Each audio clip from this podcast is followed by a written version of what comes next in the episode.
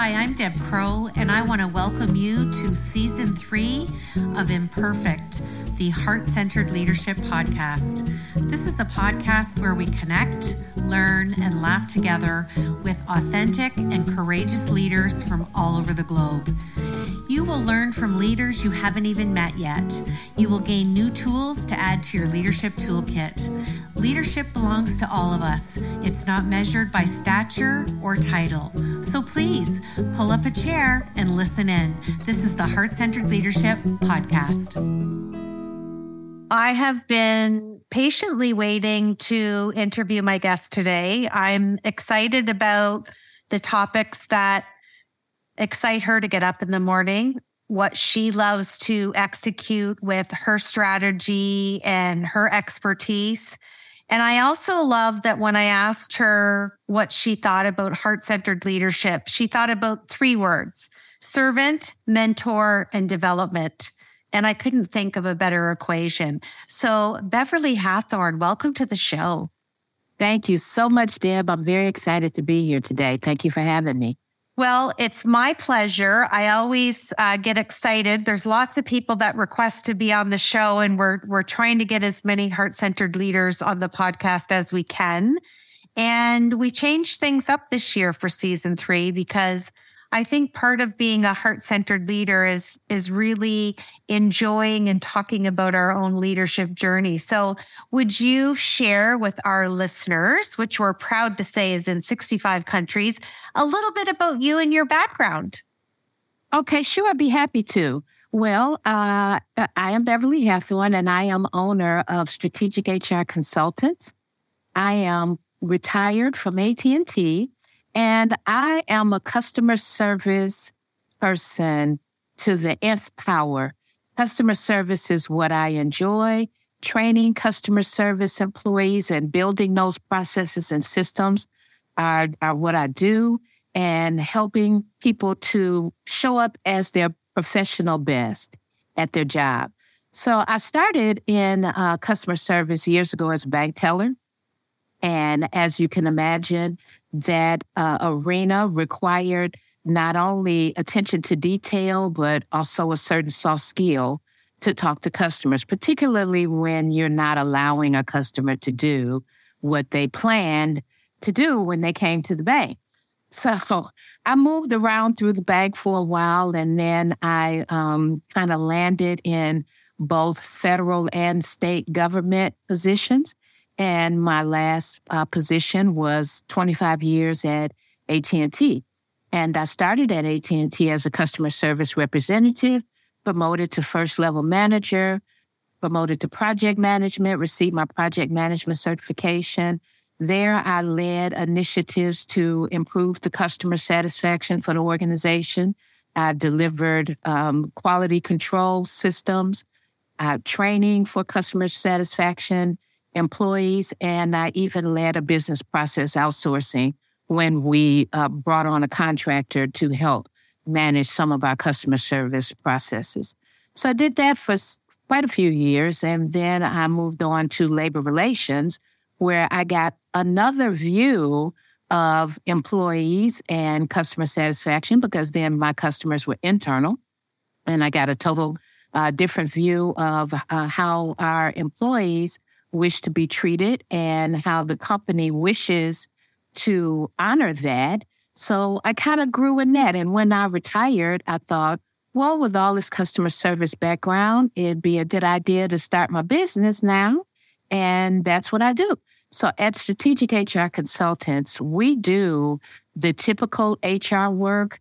My primary focus is in performance development specifically performance development and improvement in the customer care arenas, contact centers, call centers, working with the customer service managers and such. So my dream is that we'll have customer service employees who enjoy coming to work because escalations are low and, and their customer sat numbers are high and managers are happy because their team is engaged and performing and customers are just thrilled to death and everybody's happy. That's that's my dream. So that's what I'm working toward.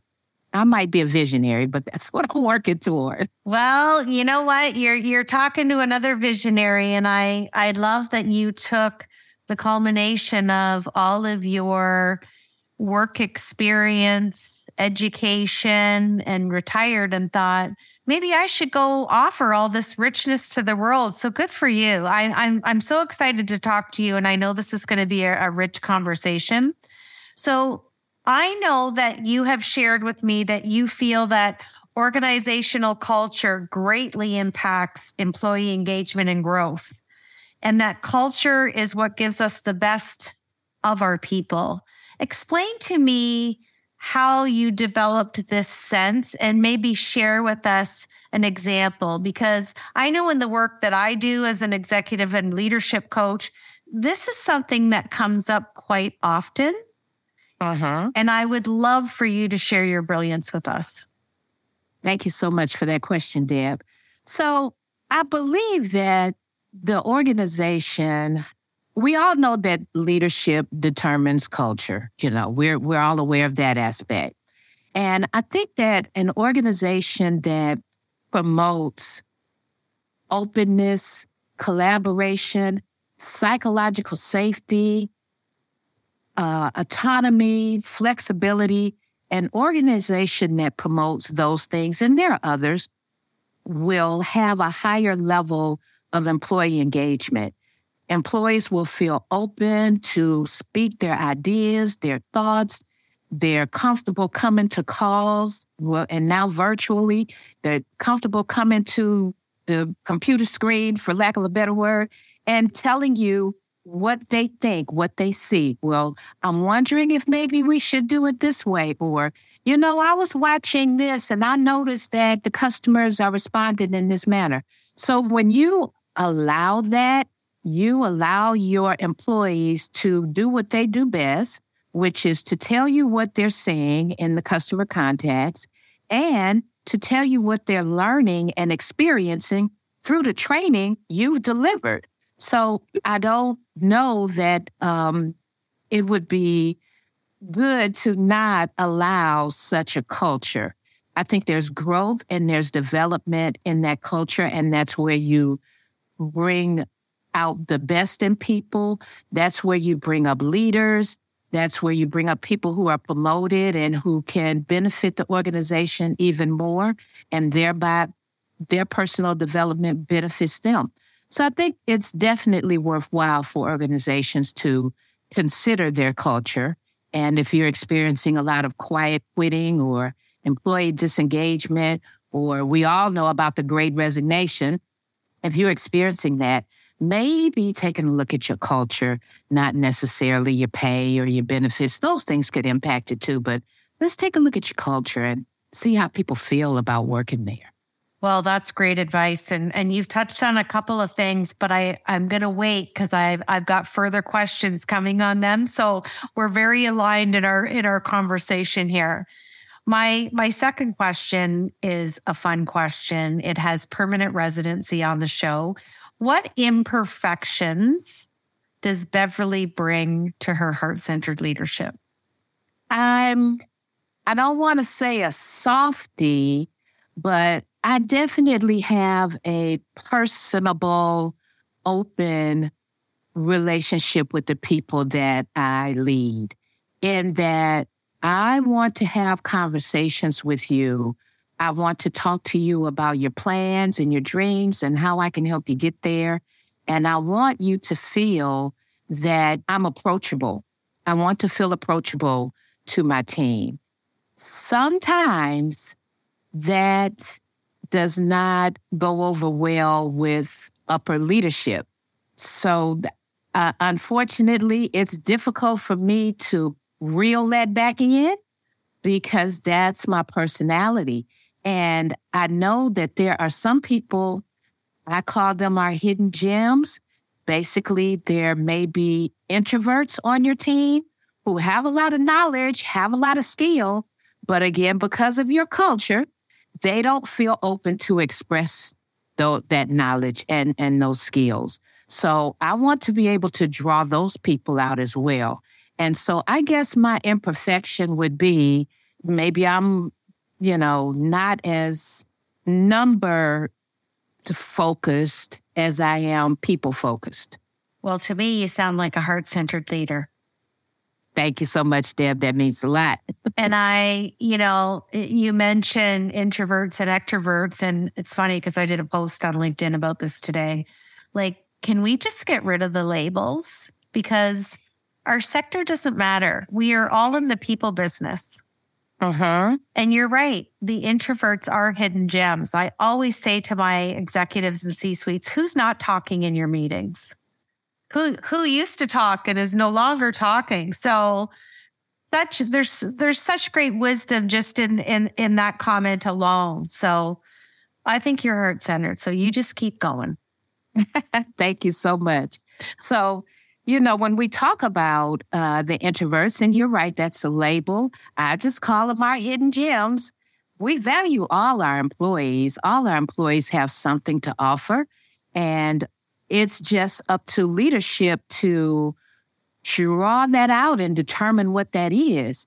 And you asked me earlier uh, for an experience, and I can tell you that I'm a very uh, outgoing person. I like talking to people and I like meeting people. However, I can be just as comfortable working alone.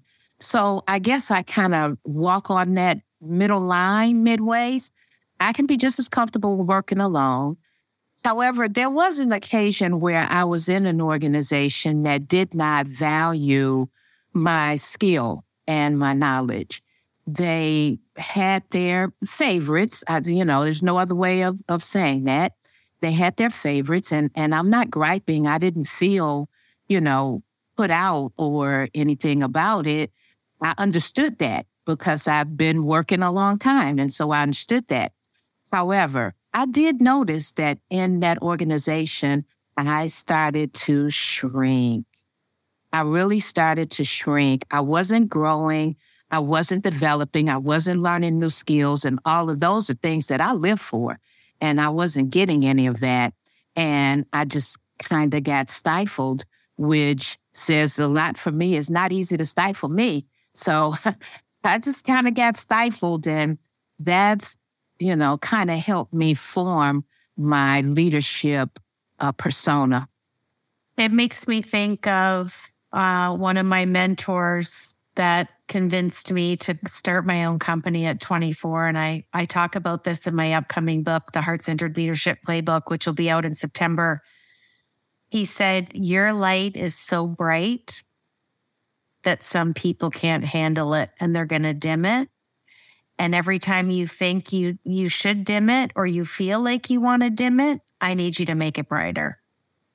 Mm, very good advice. Absolutely. So mm, I yeah. I validate and align with you on that on that story because I've been in a similar situation and I think now you might even have you know kind of more experience valuing that, seeing that, observing that now that you're an entrepreneur. And you might have a different lens because you you're running your company. Yes. Yes.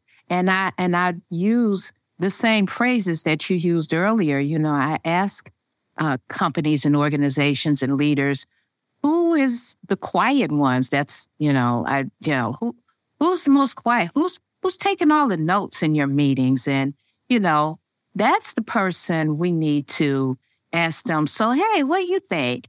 You know, or, you know, what are you working on over there? That's the person that you might need to get.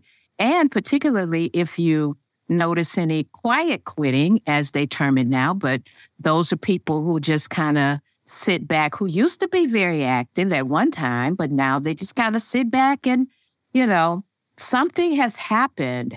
And once we put the person or the human component back in leadership, you'll be able to find those things because if the the quiet person is still hitting their numbers and still producing in a way that you want them to produce or in, in a way that the organizational metrics say they should be producing, you'll never know what's going on with them because you'll never take a moment to talk to them and sit with them and get to know them and let them get to know you. So I, I think that's a big mistake that organizations make sometimes is leaning more towards the numbers and, you know, which is a good thing. We, we want to make the metrics and they're there for a reason. We want to make them, but just making them is not indicative of your employee's skill or knowledge or ability. Absolutely. And you know what? There's plenty of room within business acumen for heart centered leadership. I agree. So, my third question is I've never liked the term HR, human resources. and in Canada, I know there's other words, and I'm sure in the US the same. I'm seeing uh-huh. a lot of talent management. I've seen the HR profession, you know, now have CHRO. We've got VPs of people and culture popping up. What do you think was the transition or the migration of kind of leaving the term HR? And why do you think we have this open field now of all this new languaging? Well, I think HR kind of denotes terminations and uh, uh, write ups and disciplinary action. And, you know, I think it did not have a good connotation for people. And so that's why we kind of moved away from that frozen term, as I call it. That's one of the reasons I named my company Strategic HR Consultants. That's just not by happenstance. It's because I want to be a strategic business partner, uh, not just helping you write your job descriptions or, you know, helping you compose your benefit plans or your handbooks. I want to be a strategic partner and helping my clients overall to produce at the level that the organization is capable of. And there's many ways as an HR consultant that I can help you with that. And as I said earlier, I'm, I'm mostly a performance development, performance improvement person. And that is not specifically what HR has been known for in the past. But we have all these different titles to answer your question. We've got all these different positions because we kind of broke it up a little bit to make it more strategic for the business to be more of a business partner as opposed to just somebody over to the side hiring and writing job descriptions, et cetera. And and it's interesting to hear your perspective because a lot of people do associate or align HR with all the negative connotations or procedures or protocols. And mm-hmm. it's just interesting that all these new terms and languaging are are kind of it's still the same, but it's just it's got it's got a different icing on the top now. So very interesting. It does. Now, you talked about my last questions around quiet quitting and the great resignation. And we've talked about this before on the show. I don't think it's new because I remember this from five to seven years ago. It was happening. Do you think that the pandemic has just allowed us to slow down, reflect, analyze, and really notice what's going on? Or do you think it's some other kind of methodology. I'd, I'd love to get your thoughts on it because everyone's talking about it now. And, I sit here and I think, but this isn't new. It's not new. As a matter of fact, years ago, we used to call it RIP, uh, you know, similar to rest in peace. We used to call it retired in place. You know, that's when employees just kind of sit down and they just, you know, they come in at eight, they leave at five. And what you get in between is just the bare bones of what they do to keep their job. And, but those again are employees who at some level have become dissatisfied. And once again, I suggest that culture could be the culprit. Uh, it's it's not new. The Great Resignation, I think, with COVID, a lot of people discovered that they could do other things. And I think a lot of people discovered that maybe it was revealed that I actually can work from home and do my job just as well as I did in the office. And companies can build an infrastructure to support employees on that. So okay. You know, so I think people then got different ideas about working and working a job.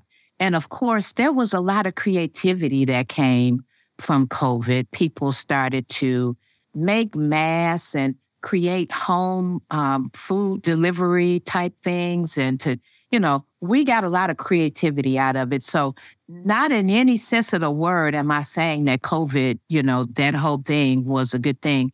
I'm just saying that people evolved around it and started to learn new things and to do new things.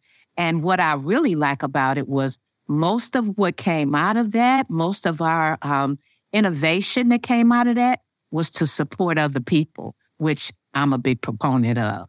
So, uh, you know, I think I think that's kind of what happened. I think people kind of realized I can start my own business or, you know, I can work from anywhere. I can do this job from anywhere.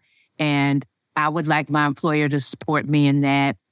And just a lot of innovation and creativity came about during that period. Oh, we are we are so aligned and I couldn't agree more with you. Okay, I'm going to switch to my my fab 4. These are just four fun questions. We want to know what's sitting on the top of that brilliant mind of yours. First question. If I asked your family, your friends, your clients to describe Beverly in one word, what would it be? Let's say dedicated. I love that. Let's say dedicated. Yes. That doesn't surprise me. In in the short time we've been together, that doesn't surprise me. Thank you. Okay, second question. Just to give you some context before I ask, this can be at any time in your life, any juncture. Name a book that was really impactful in your life and for you. And could you share the name of the book and the author if you remember and and why did it impact you? Okay, that's a great question. I've read, I'm a reader, so I've read a lot of books. And uh, here lately, I enjoy audiobooks, which my husband reminds me is like back to the radio days when you would sit around in front of the radio and listen to TV before TV was TV. Yeah. And I'm like, yeah, you're right. I hadn't really thought of it like that. But uh, I read a book many, many, many moons ago when I was a teenager. And it was called A Woman of Substance. It was by Barbara Taylor Bradford. And this was a rags to riches, strong woman prevails type story. And it made such an impact on me because I realized what is possible when you get put your nose down and when you really get to it that there is there's abilities and capabilities and skills and knowledge and all sorts of things inside we have but to let them materialize and in order to do that you got to experience some things so that they manifest and I just, that book was just so impactful to me. I've read a lot of books that stuck with me and that helped me make change and helped me transform. But I think that one was but maybe because it was the first one that I really saw that and saw myself in. But that one really has stuck with me. And then they made a movie. I was so excited. But you know, the movie's never as good as the book, unfortunately. But they made a movie out of it. I was so excited to see the movie, but I, yeah, definitely A Woman of Substance by Barbara Taylor Bradford. Okay, I love that. Okay, third question. I'm granting you a wish, and you get to have dinner with any leader that you would just love to have dinner with. The leader could be living, or the leader could have been already passed away. Who are you having dinner with? And what is the dinner conversation? Well, that's a really good question. Um, let's see, there's so many people that I would want to have dinner with. I would say it would probably be a political leader, maybe someone like I would probably like to talk to someone like Jimmy Carter. I'd probably like to talk to somebody like Jimmy Carter because as a leader, we all know that he's very personable. He spent a lot of his later years. Uh, he he never quit. He never quit. He always kept going. He spent a lot of time with Habitat for Humanity, helping people build homes. His whole persona surrounds helping people and what he can give of himself to make things better. So I would just like to hear some of his experiences, some of his stories. I'm sure he's got some funny stories, you know, and and some of the struggles in giving so much of himself and, you know, what that may have cost him along the way. Yeah, I love that. Okay, so before we close out the show with my last question, I just want to say it was just so lovely to meet you. Mm-hmm. And I was excited that you wanted to be on the show. And I think all of your current clients and, and future clients to come are in good hands with you with everything that you've done in your leadership journey and all the rich experience that you packed up and brought from AT&T. So just a delight to spend time with you today. Thank you so much, Deb, and you as well. And I, I love the title of your show, The Heart Centered Leader. That's just so perfect. it's it's, it's so imperfect perfect. and perfect at the same time. Yes, yes. All right, yes. I'm going to have you finish the last question. Finish this sentence for me. Heart centered leadership is? That's pretty easy, I think. It's leading from the heart. Just remember, we're dealing with people and treat people how you would want to be treated and understand that your job as a leader is to grow and nurture and foster development. So, heart centered leadership to me means leading from the heart. Thanks for joining me today on Imperfect, the Heart Centered Leadership Podcast. I hope that you've enjoyed the show today and learned some new tools for your leadership from our amazing heart centered guest.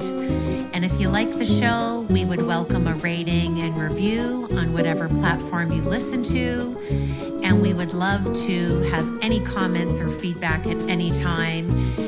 If you want some more heart centered goodness, head over to our daily blog, masteringtheheart.com.